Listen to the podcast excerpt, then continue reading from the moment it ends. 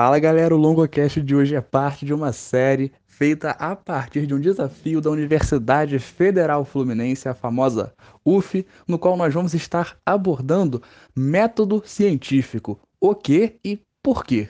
Bem, nesse podcast a nossa ideia é explicar para você como funciona o método científico de uma maneira bem simples, bem mastigadinha, bem traduzida para uma linguagem de boa, para você não ter que se preocupar muito com termos técnicos e difíceis que às vezes podem aparecer por aí, e ao mesmo tempo a importância do método científico nas nossas análises até cotidianas. Porque vamos para uma, uma situação bem simples. De repente acaba a luz no lugar onde você mora, seja casa, seja apartamento, seja onde for. Onde você mora, acabou a luz. E agora, o que você faz? Bom, primeira coisa que você geralmente pensa é em xingar a distribuidora de energia. Não precisa fazer isso agora. Às vezes é até um pouco justificável. Mas a primeira coisa que você geralmente vai pensar em fazer logo após esse primeiro impulso é o quê? Pô, o que será que aconteceu para isso acontecer? Por que, que a luz acabou? Opa, você observou uma situação que é um problema, naturalmente já é um problema, e você se questionou, você levantou uma hipótese. Como todo bom brasileiro curioso, já dá aquela espiada pela janela para ver onde da proximidade ah, também acabou a luz. Eu, no meu caso, atualmente moro num prédio, a gente geralmente dá aquela virada da cabeça para cima, né? Porque é no subsolo, olha para cima assim um pouquinho e, bom, tá também aqui tudo apagado pelo jeito foi no prédio inteiro. Você, ou seja, teve uma pergunta, bom, o prédio está todo sem luz, olha para o outro lado, opa, uma casa aqui perto já está iluminada. Hum, o que, que aconteceu? Pela sua observação, você acabou de formular uma hipótese. Bom, se a casa aqui do lado está com luz e o prédio onde eu moro está sem, isso é sinal de que provavelmente foi uma coisa que aconteceu no prédio. Bom, como que eu vou fazer para testar isso? Eu Posso, por exemplo, botando uma máscara, é claro, e dar uma olhada no gerador do prédio para ver se aconteceu alguma situação. Eu vou fazer o quê? Vou fazer essa experimentação. Mando a minha máscara, dá com álcool gel, tomo o meu banho de álcool gel e saio pela porta aqui para poder dar uma olhada no fusível, por exemplo, se teve algum problema.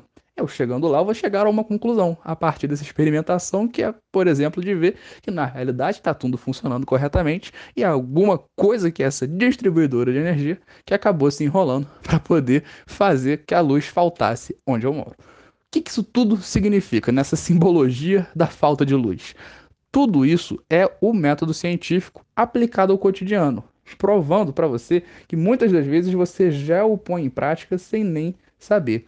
Porque Basicamente, o método científico pensa na observação que busca respostas. A gente pode considerar o método científico, que também vai ser conhecido como método hipotético dedutivo, a gente já vai entender o porquê desse nome, conceitualmente sendo o quê? Um conjunto de regras, de normas que precisam ser seguidas para produzir um conhecimento que seja científico, ou seja, tipo que um método para pesquisa, que vai seguir um determinado rigor científico.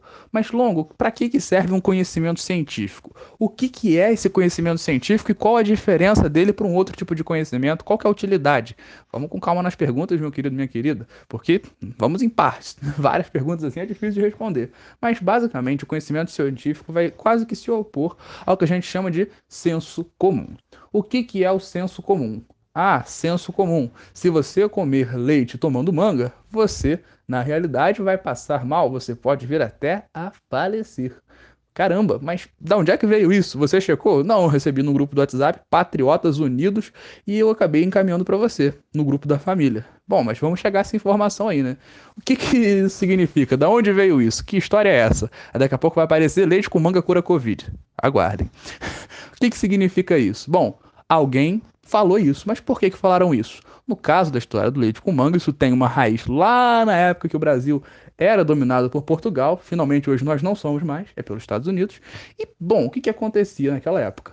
A galera lá, os chicaços, que já maltratavam um pouco, né, a galera mais pobre, especificamente os escravos, diziam para eles que não podiam tomar leite comendo manga, já que a manga era algo muito abundante e o leite era um produto muito caro, muito valorizado. Ou seja, isso surgiu como sendo uma forma de evitar que as pessoas escravas tivessem uma alimentação um pouquinho decente. Isso daí é um bocado cruel, mais uma das barbaridades da nossa elite do atraso, como diria Marilena Chauí. Mas que isso pode nos dizer dentro do conhecimento? que isso é um conhecimento de senso comum, que foi sendo passado de geração em geração sem o menor rigor científico para comprovação. Ninguém chegou e se deu o trabalho de fazer uma análise metodológica da bioquímica do, do vírus, do leite e da manga, e ver se eles podem reagir, fazer, sei lá, suas hemácias estourarem. Caraca, é loucura, hein? Loucura, loucura, loucura. Não, isso não acontece. Mas, se por algum motivo, de repente, agora já falando hipoteticamente, quando você come leite e toma manga, me enrolei. Quando você come manga e toma leite, a pessoa passasse mal. Se isso realmente acontecesse, se fosse de fato algo plausível, o que deveria ser feito para que se produzisse um conhecimento de verdade científico? Não era só chegar e falar, fazer isso mata. Não, é por que está fazendo mal? Será que de fato é isso que está fazendo mal às pessoas ou tem alguma outra coisa? A partir disso surge o que? A observação. E aí nós chegamos na famosa, nas famosas, perdão, etapas do método científico. Lembrando, gente, método científico é um jeito de você produzir conhecimento. Só que é um jeito muito seguro e um jeito testado e que foi desenvolvido ao longo de muitos séculos, para falar a verdade. Quando a gente vai ver no mundo ocidental especificamente, porque no oriental isso já era um bocadinho anterior, né? A gente tem essa mania eurocêntrica, mas a China já estava mandando ver um bocadinho antes, principalmente. Algumas regiões, alguns territórios no continente africano, então nem se fala que são altamente desvalorizados no Brasil. Os próprios astecas aqui na América Latina tinham uma capacidade de produção intelectual absurda. A filosofia asteca é fantástica, qualquer hora a gente sai com um podcast. Mas voltando, quando que a gente vê esse método científico começando a se desenhar lá na Europa, na nossa tradição ocidentalista? Bom, com os gregos, principalmente com o famoso Aristóteles. O Aristóteles era um cara bem materialista, se opondo ao patrão, patrão ao Platão, que era seu, abre aspas, mestre, seu grande amigo até certo ponto, talvez seu correspondente sexual em alguns momentos, a gente nunca pode garantir, até porque o homossexualismo era uma prática recorrente na Grécia para a busca do prazer. Uma curiosidade, para você que fica vangloriando os gregos, mas que é altamente homofóbico, aí, como é que você vai fazer agora, hein? Hum, bom, enfim, o que acontece é que o Aristóteles era um cara que já trabalhava muito com método científico, mas não o que a gente conhece hoje, porque esse método científico de hoje é fruto, é resultado de um longo processo que se desenrolou, como falei, ao longo de séculos principalmente no Renascimento, que é aquela época lá no século XVI, mais ou menos, depois que o medievo europeu né, vai se encerrando com a reabertura comercial, renascimento científico. O que, que é isso? É quando outras pessoas vão pensar em fazer ciência de uma outra maneira. Esse método científico vai, digamos, sendo mais lapidado aí. Quando eles retomam essa tradição greco-romana, mais o que? Abre aspas, clássica, para poder pensar em produzir conhecimento. Eles queriam desenvolver pesquisas, desenvolver ciência. Mas como desenvolver ciência, ou seja, conhecimento factual, sem que você incorresse em achismos, sem que você acabasse recorrendo a um conhecimento que não fosse verificável? Então, eles começaram ao quê? A utilizar um método. Por isso que esse método tem o chamado rigor científico, porque produzir ciência é algo sério. Mas atenção, algumas questões que a gente também não pode ficar achando. Conhecimento científico não significa verdade absoluta, muito pelo contrário. O conhecimento é uma coisa absurdamente dinâmica. A ciência em si é muito dinâmica, porque conforme os avanços tecnológicos vão surgindo, vão despontando, a gente percebe que o que algumas coisas que a gente considerava, a gente acaba reconsiderando como é o caso do que até então se acreditava dentro do helio, do geocentrismo. Depois comprovou-se o, o heliocentrismo dentro, é claro, do sistema solar. Bom, tem a galera que fala do terraplanismo hoje, mas isso já foi refutado lá pelo Eratóstenes 400 anos antes de Cristo. Então isso a gente nem brinca porque isso aí não é, é piada, isso é piada. Aliás, se você gostaria de rir um pouco ou talvez chorar, tem o nosso especial Pseudociências muito maneiro que eu falo bastante sobre como se desenvolverem os perigos por trás dessas pseudociências. Depois dá uma olhada lá que vale muito a pena. Mas para a gente não perder muito tempo, como que vai funcionar esse método científico? Como eu falei, é um processo histórico. Lá no Iluminismo ele vai ser muito retomado e eles vão aplicar, aliás, esse método para a análise das ciências humanas, por exemplo. Como é que isso vai se desenvolver? Aliás, falou de ciências humanas, porque ciências humanas, se, poxa, eles usam método científico, na verdade usam. Mesmo que não há maneira que a física e a biologia há áreas das ciências humanas, e na verdade, de todas as ciências que a gente conhece, toda ciência usa o método científico, diga-se de passagem. Porque quem é o cientista? É qualquer pessoa que exerce uma atividade sistemática para obter conhecimento. Ou seja, é o cara que vai dedicar o seu tempo, seu trabalho, sua vida, talvez, né? Como é o caso de muitos cientistas, para desenvolver um conhecimento, para poder chegar a uma descoberta, chegar a um conhecimento que seja seguro, que seja, sabe, sólido, que seja talvez verificável, ou que pelo menos possa ser um conhecimento testável ou debatível, digamos assim. Conhecimento científico não é como aconteceu recentemente com aquele guia politicamente incorreto da história, que aquele Narlock lá problemático foi escrever o livro lá e pô, isso daqui é conhecimento. Isso aí é um revisionismo. O conhecimento científico se ampara em fatos e no que se observa da realidade e o que pode ser testado dessa realidade. Quando a gente fala, por exemplo, de conhecimento científico nas ciências humanas, a gente fala de documentos históricos, a gente fala de fontes históricas seguras. Quando a gente olha para arqueologia, a gente olha para que fósseis, resíduos que sejam de fato garantias que possam permitir uma pesquisa, nem que seja bioquímica depois, para averiguar a época, a datação por carbono, são muitas coisas que vão funcionar como que embasamento, porque toda pesquisa também precisa de um embasamento. Não é você chegar e falar, bom, como é o caso desse livro, eu sou racista. Eu vou fazer o quê? Eu vou escrever um livro que vai justificar o meu racismo, desmerecendo lideranças negras importantes para a história. Foi o que aconteceu com esse livro. Se você ficou revoltado, você fez muito bem, porque foi o que aconteceu comigo. Fiquei muito bolado e puto. E isso aí é uma questão de humanidade, eu diria. Mas a verdade, galera, é que o conhecimento científico vai se debruçar nesse método que tem algumas etapas. Eu vou dizer aqui as etapas simplificadas. Você pode ter visto em algum outro lugar o um método científico explicado com umas etapas às vezes um pouco mais extensas ou mais etapas. Isso aqui é uma simplificação justamente para facilitar a compreensão, mas sem perder o importante, sem perder o essencial. O método científico pode ser observado na seguinte situação: você vai ter uma observação, você vai problematizar o fato, você vai levantar uma hipótese, você vai realizar a experimentação e enfim você chega a uma conclusão. Sendo que essa última parte vai ser muito cíclica, diga-se de passagem, se você quiser obter um conhecimento seguro. Como que isso funciona? Voltando para aquele exemplo que eu dei logo no início. Qual é a minha observação? A observação é um fato que vai gerar a dúvida. É um fato que vai se apresentar, que eu vou poder observar. Por exemplo, Newton. Pô, Newton estava sentado de boaça na dele ali com uma maçã na cabeça.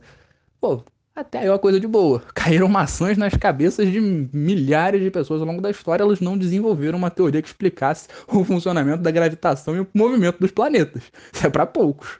Mas o que aconteceu com o Newton? Ele observou. Puxa vida, essa maçã caiu na minha cabeça. Ele observou. Mas se ele parasse na observação, não ia acontecer nada. Muita gente foi atingido por uma maçã na cabeça e sobreviveu. Se fosse por um coco, já era também, né? Não teria a questão da observação, porque provavelmente teria a questão do óbito. Mas como foi uma maçã, ele teve a chance de fazer o quê? Observou a maçã, ele olhou para a maçã e pô. Por que isso aconteceu? E aí entra uma palavra linda, linda, linda. Por quê? E ao mesmo tempo que entra o porquê, entra aquele exercício da humildade intelectual que o Sócrates vai falar muito, do só sei que nada sei. O cara olhou para a maçã e falou: por que, que a maçã caiu na minha cabeça? Por que, que ela tem que cair? Por causa da densidade dela, como diriam os terraplanistas? Não. Ah, tem alguma coisa que explica o fato dessa maçã ter caído na minha cabeça. Bom, o que pode ter sido o que causou o causador, a causa para essa maçã ter me atingido? No meu caso do exemplo inicial, por que, que a luz acabou. O que provocou a queda de energia elétrica? E aí a gente vai observar a formulação da hipótese. E esse é um dos momentos mais bonitos e mais importantes e que todo método científico tem que ser levado a sério. Mas esse momento eu considero especialmente sério, porque você vai ter que ter um trabalho muito importante para a formulação de uma hipótese. A hipótese em si vai trabalhar muito com a capacidade criativa e no embasamento, como eu falei, de fatos ou teorias que você possa testar e que vão contribuir e permitir o prosseguimento do seu experimento, da sua pesquisa. Longo, como é que funciona essa questão de lei, teoria e de pesquisa? Bom, só para a gente poder fazer uma diferenciação aqui, até para a galera que às vezes tem algumas dúvidas e se pergunta sobre isso, Teoria é um conjunto de hipóteses relacionadas que vão ser confirmadas através de experimentos repetidos. Traduzindo, a teoria é basicamente um, uma, uma aglomeração, é tipo Pugliese, você junta tudo, só que de coisa útil, né? no caso de teorias, de hipóteses válidas que podem ser comprovadas e que, reunidas, vão explicar o funcionamento de um determinado, uma determinada circunstância, uma determinada situação. É o caso, por exemplo, da movimentação das seivas nas, nas, na botânica, ou é o caso da teoria celular. Isso daí é o que? É uma prova de que a ciência é dinâmica, primeiramente, porque as teorias podem de fato ser refutadas, mas a verdade é que elas vão se embasar em uma série de hipóteses que só vão ser construídas e consideradas a partir de o quê? De uma seriedade dessas hipóteses e da interrelação entre elas. Então, quando a gente vê a teoria relativa, por exemplo, ao evolucionismo, não vai ser uma coisa que você vai refutar lendo a Bíblia. Entende? As suas crenças não vão anular a realidade. Até porque, se fosse assim, o mundo ia ser uma grande bagunça, porque a quantidade de crenças que se tem por aí vão ser das mais diversas. Então, o que, que eu estou querendo dizer com isso? Não estou falando abandona a religião e, vem, e vai para ateísmo. Não, não é isso. Calma, calma, estou brincando. O que eu quero dizer com isso é que o conhecimento científico não vai se basear numa explicação, por exemplo, mitológica da realidade. Ah, Longo, tá falando de explicação mitológica, tá fazendo piada com religião. Não, a questão é que a religião em si se baseia numa explicação metafísica para aquilo que a gente não consegue explicar. Sendo que, na realidade, o conhecimento científico vai fazer um caminho inverso. O que não significa que fé e ciência sejam exatamente opostos, mas que o método científico se baseia nas coisas que a gente observa na nossa realidade palpável e física para poder explicar os fenômenos da natureza. E o que, que seria uma lei? Uma lei é uma descrição de regularidade com que um fenômeno natural se manifesta. Traduzindo, é uma observação feita a partir da ciência que vai relatar o funcionamento de algo. É o caso da lei da gravidade. Você não vai refutar a gravidade porque ela é uma lei. Você pode refutar, por exemplo, alguma teoria que explique o funcionamento da órbita dos planetas, o que atualmente é um pouco mais difícil, de certa maneira, por conta da quantidade de tecnologia envolvida nas pesquisas e nas comprovações. E a mesma coisa vale para a evolução. A lei da evolução é factível, é algo fatual. Você não vai negar a lei da evolução. Ah, Longo, a lei não pode ser refutada? É claro que pode. A lei do uso e desuso do Lamarck foi refutada depois do que? De outras observações futuras. Mas o caso da evolução é um bocado diferente. Longo, você está me garantindo que nunca vai haver uma refutação à lei da evolução? Não dá para eu te garantir porque eu não sou vidente, eu não sou cartomante, eu não vejo o futuro. Eu não leio mãos e eu não sei o que, que eu posso fazer. Eu não sou franjinha para fazer uma máquina do tempo. Referências é a cultura de Turma da Mônica. Um salve para Maurício de Souza que não vai ouvir esse podcast. O que, que eu estou querendo dizer com tudo isso? Eu estou querendo dizer que é o seguinte: a lei, por mais que possa vir a ser questionada, você não vai trabalhar com esse questionamento na mesma intensidade que você trabalha na teoria. Na lei, você tem o seguinte: ela é bem segura. Você vai questionar uma lei só quando você tiver muita, muita, mas muita condição de provar o que está acontecendo no lugar dela. E basicamente só pode substituir, digamos assim, uma lei, uma outra lei que realmente explique aquele fenômeno. Porque se você vai refutar uma lei, é porque outra lei foi formulada, porque senão você não refuta. Você só vai estar tá questionando. Mas aí o que, que você vai fazer? Usar o método científico para questionar aquilo que é até então sabido. É possível? É, mas há muitas leis que são bem estabelecidas e estão bem consideradas, como é o caso da lei da evolução. Long, mas se evolução é uma lei, o que é seleção natural? É uma teoria.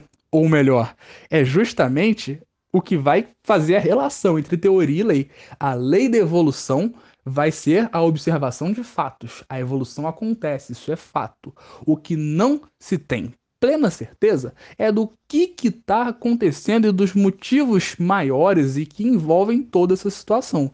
Por isso surgem explicações teóricas, ou melhor, hipóteses que vão culminar na formulação de teorias, como é a teoria promovida por, ou melhor, sugerida por Charles Darwin, que depois vai ser ainda aperfeiçoada graças ao método científico e às tecnologias na, no neodarwinismo, ou nova teoria da evolução, ou mais usual, teoria sintética da evolução, que vai ser a teoria que vai utilizar o conhecimento de mutações genéticas, de variabilidade genética, aliado ao conhecimento produzido por Darwin acerca da seleção natural.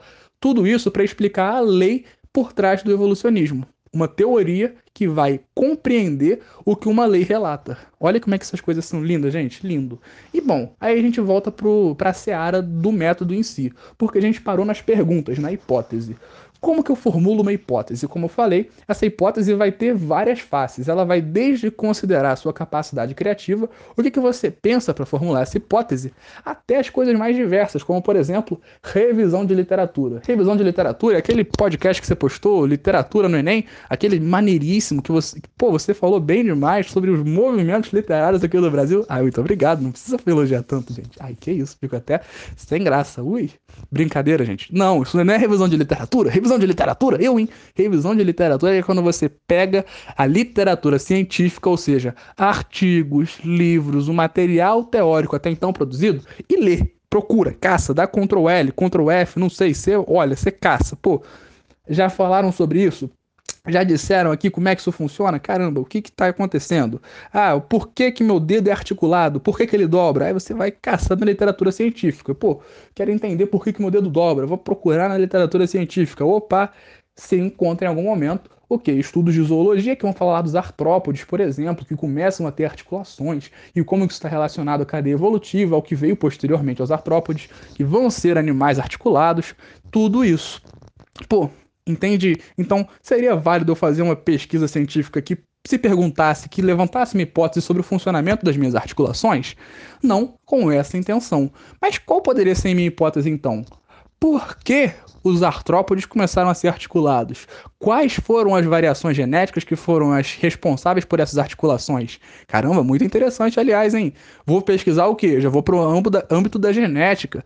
Então você vai fazendo o quê? Você vai adequando a sua hipótese ao que pode ser realmente analisado, ao que pode ser válido e ao que pode ser praticável. Por quê? Até, por exemplo, século XVIII seria inviável você levantar uma hipótese como essa, até pelo desconhecimento da dupla hélice, por exemplo, do DNA, né? Que aí a infelizmente me fugiu o nome agora, foi né, surrupiada por Watson e Crick, não foi reconhecida, se não me engano, Rose, peço perdão aqui a ela, foi surrupiada pelo Watson e Crick, e eles aí acabaram saindo com o crédito pelo, pela descoberta da suposta dupla hélice, realmente dupla hélice, mas que Pô, ela se falou um pouco antes, né? Só que o professor não ouviu, eles falaram mais alto e se deram bem. A questão central é o que, que eu estou querendo dizer com tudo isso. A formulação da hipótese é um momento muito sério, muito importante, que, no qual você vai se perguntar várias coisas para você estabelecer a sua pergunta. E geralmente essa hipótese vai se basear muito na dedução. E a gente volta ao nome do, um outro nome para o método científico, método hipotético dedutivo. Você levanta uma hipótese que vai culminar basicamente numa dedução. Dedução, lembra? Geral para o particular. Você vai fazer essa análise aí, o quê? Que vai buscar entender alguma coisa, o funcionamento desse algo. Você geralmente vai trabalhar com algumas construções até linguísticas mais gerais. Então, se, ou ainda, se eu fizer isso, então aquilo acontece.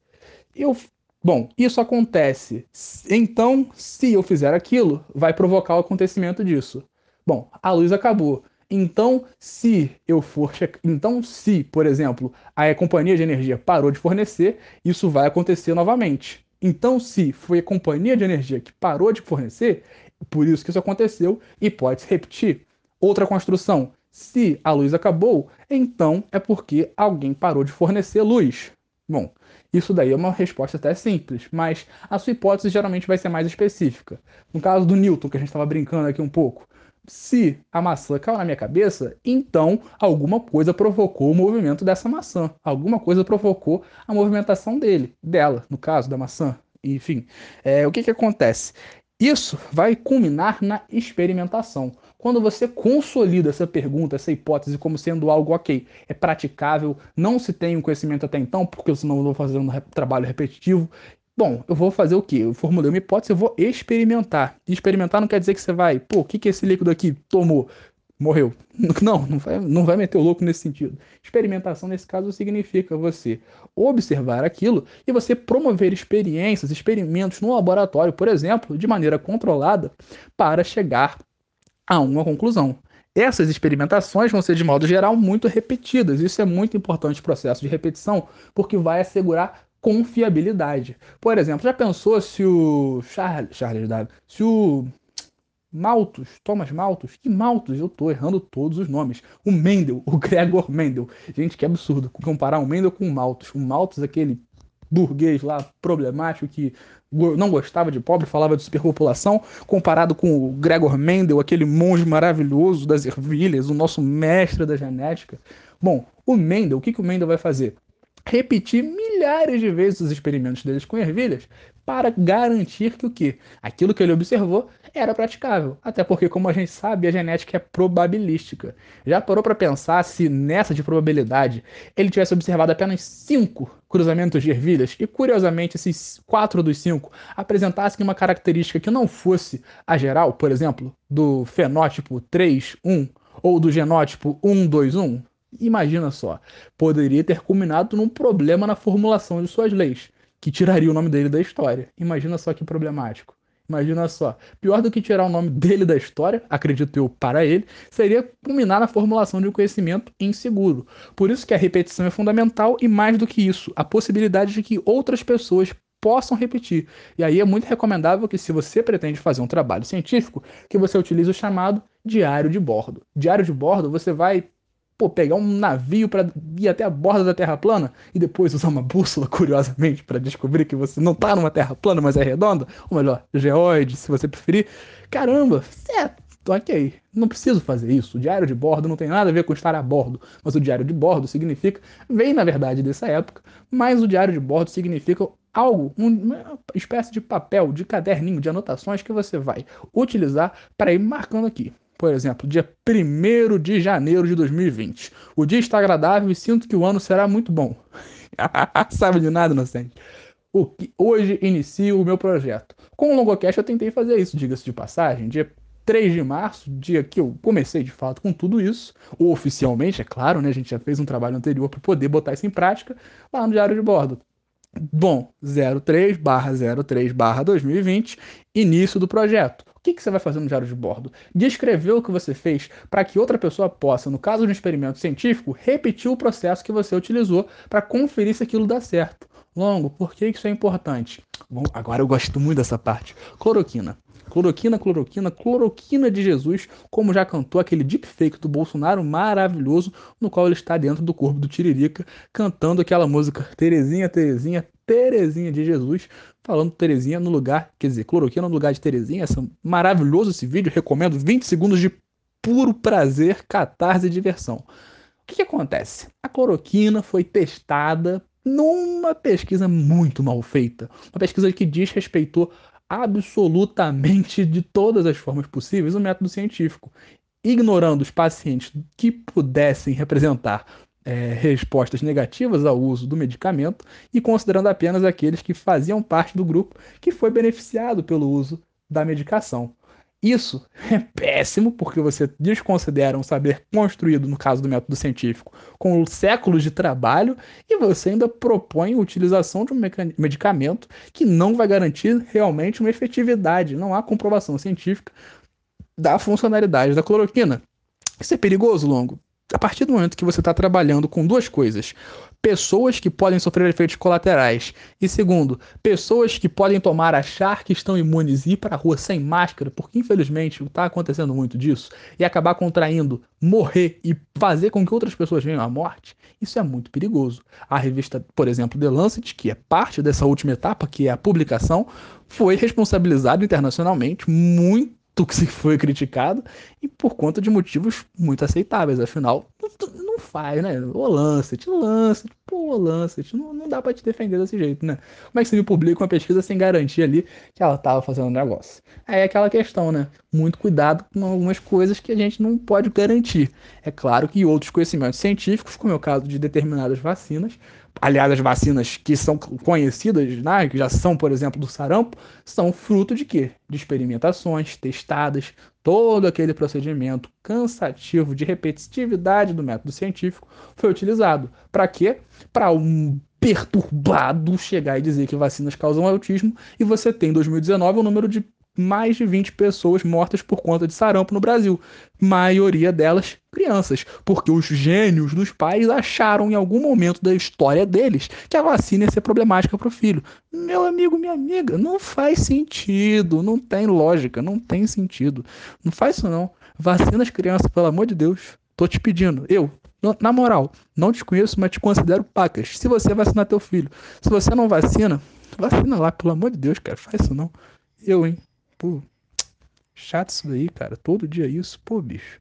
Enfim, numa pesquisa, aliás, é interessante pensar que nesse momento de experimentação, você geralmente trabalha com pelo menos dois grupos. Um grupo controle, que não vai sofrer, digamos assim, não vai ter é, intromissão do que estiver sendo analisado, e um grupo experimental. Por exemplo, você vai testar um medicamento.